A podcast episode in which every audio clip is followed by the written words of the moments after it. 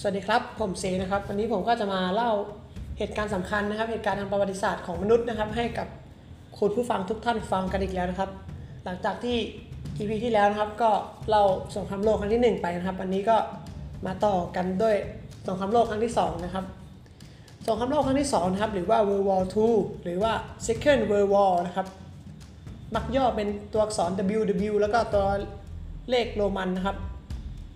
ขีดขีดสองขีดนะครับ ก็หมายถึง 2 นะครับ หรือว่าจะย่อว่า WW แล้วก็เลข 2 เลยก็ได้นะครับ เป็นเลขอาราบิกนะครับ ซึ่งสงครามโลกครั้งที่2เนี่ยเป็นความขัดแย้งทางการอาหารระดับโลกนะครับ ตั้งแต่คศ 1939 นะครับ ถึงคศ 1945 นะครับ ซึ่งเกี่ยวข้องกับประเทศส่วนใหญ่ในโลกเลยนะครับ รวมทั้งรัฐมหาอำนาจทั้งหมดนะครับ ประเทศผู้ร่วมสงครามเนี่ยก็รวมตัวเป็นพันธมิตรกันนะครับ คู่สงครามของทั้งสองฝ่ายเนี่ยก็ประกอบไปด้วยฝ่ายสัมพันธมิตรนะครับและฝ่ายอักษะนะครับระหว่างสงครามเนี่ยก็มีการระดมพลทหารมากกว่า 100 ล้านนายนะครับด้วยลักษณะของสงครามเบ็ดเสร็จนะครับ ประเทศผู้ร่วมสงครามเนี่ยได้ทุ่มเทขีดความสามารถทางเศรษฐกิจ อุตสาหกรรม และวิทยาศาสตร์นะครับเพื่อความพยายามของสงครามทั้งหมดนะครับ โดยลบเสร็จขออภัยครับโดยลบเส้นขีดแบ่งระหว่างประเทศนะครับ ไม่มีการแบ่งอาเขตแดนเป็นประเทศแบบชัดเจนอีกต่อไปนะครับ ประเมินกันว่าสงครามเนี่ยมีมูลค่าราว1ล้านล้านดอลลาร์สหรัฐนะครับ ด้วยประการทั้งปวงเนี่ยสงครามโลกครั้งที่2เนี่ยก็จึงนับเป็นสงครามขนาดใหญ่ที่สุดนะครับในการใช้เงินนะครับมากที่สุดเลยนะครับ และน้องเลือดที่สุดในประวัติศาสตร์ของมนุษยชาตินะครับ ประเมินกันว่ามีผู้เสียชีวิต อยู่ที่ระหว่าง 40 ล้านถึง 70 ล้านคนนะครับ โดยทั่วไปเนี่ยมักจะถือว่าสงครามโลกครั้งที่2เนี่ยเริ่มตั้งแต่การที่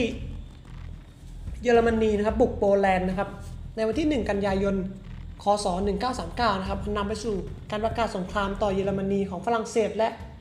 ประเทศส่วนใหญ่ในจักรวรรดิอังกฤษนะครับ ซึ่งเป็นพันธมิตรกันนะพวกนี้นะครับ ภายใน 1 ปีเนี่ยเยอรมนีก็มีชายเหนือยุโรปตะวันตกนะครับ เกือบทั้งหมดนะครับ คงเหลือเพียงแค่สหราชอาณาจักรหรือว่าอังกฤษนะครับ และเครือจักรภพนะครับที่ยังคงเป็นกำลังหลักที่ยังคงต่อกรกับเยอรมนีทั้งที่เกาะบริสเตนนะครับ ถ้าขอถ้าผมออกเสียงไม่ไม่ถูกต้องขออภัยนะครับ มันออกเสียงค่อนข้างยากครับ ไม่รู้ว่าอ่านว่าบริสเตนหรือว่าบริเตนนะผมก็ไม่ชัวร์เหมือนกันนะครับ ที่แอฟริกาเหนือนะครับและ กลางแอตแลนติกเนี่ยก็ยังเป็นอาสมรภูมินะครับที่อังกฤษเนี่ยยังคงสู้นะครับอย่างยืดเยื้อนะครับ ในเดือนมิถุนายน คศ 1941 นะครับฝ่ายอักษะนะครับหรือฝ่ายเยอรมันพวกนี้นะครับ ก็บุกครองสหภาพโซเวียตนะครับ เปิดฉากเขตสงครามครับ ภาคพื้นดินที่ใหญ่ที่สุดในประวัติศาสตร์นะครับ ฝ่ายจักรวรรดิญี่ปุ่นเนี่ยซึ่งกำลังทำสงครามกับจีนเนี่ยก็ ปรารถนาที่จะยึดครองเอเชียทั้งหมดนะครับจึงฉวยโอกาสเนี่ยโจมตีเพิร์ฮาร์เบอร์นะครับและส่งทหารเนี่ยบุกครองหลายประเทศในเอเชียตะวันออกเฉียงใต้นะครับทำให้อเมริกาเนี่ยต้องเข้าร่วมสงครามโลกครั้งที่สองนะครับส่วนญี่ปุ่นเนี่ยก็ขยายดินแดนออกไปอย่างกว้างขวางแล้วก็รวดเดียวนะครับ การลุกคืบของฝ่ายอักษะเนี่ยก็ยุติลงในคศ1941ขออภัยครับคศ1942นะครับ หลังความพ่ายแพ้ของญี่ปุ่นในยุทธนาวีมิดเวย์นะครับ และหลังความพ่ายแพ้ของฝ่ายอักษะนะครับ ในยุโรปในอียิปต์นะครับและที่สตาลินกราดนะครับในคศ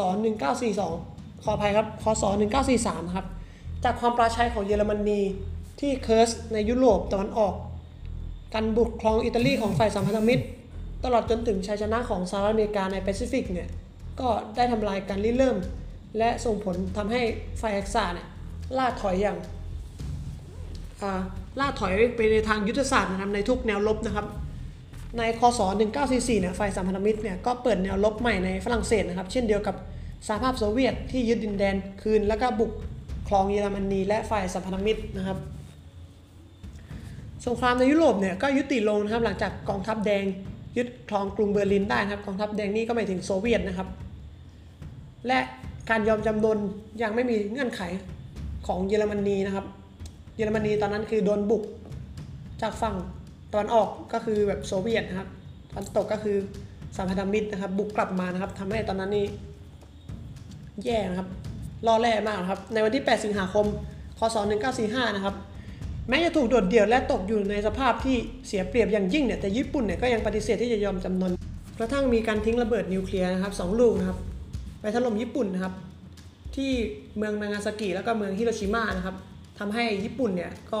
ต้องยอมแพ้สงครามในที่สุดนะครับ เพราะว่ามีคนตายเยอะมากนะครับ จากการทิ้งระเบิดนิวเคลียร์นะครับสงครามโลกครั้งที่สองเนี่ยก็จบลงนะครับอย่าง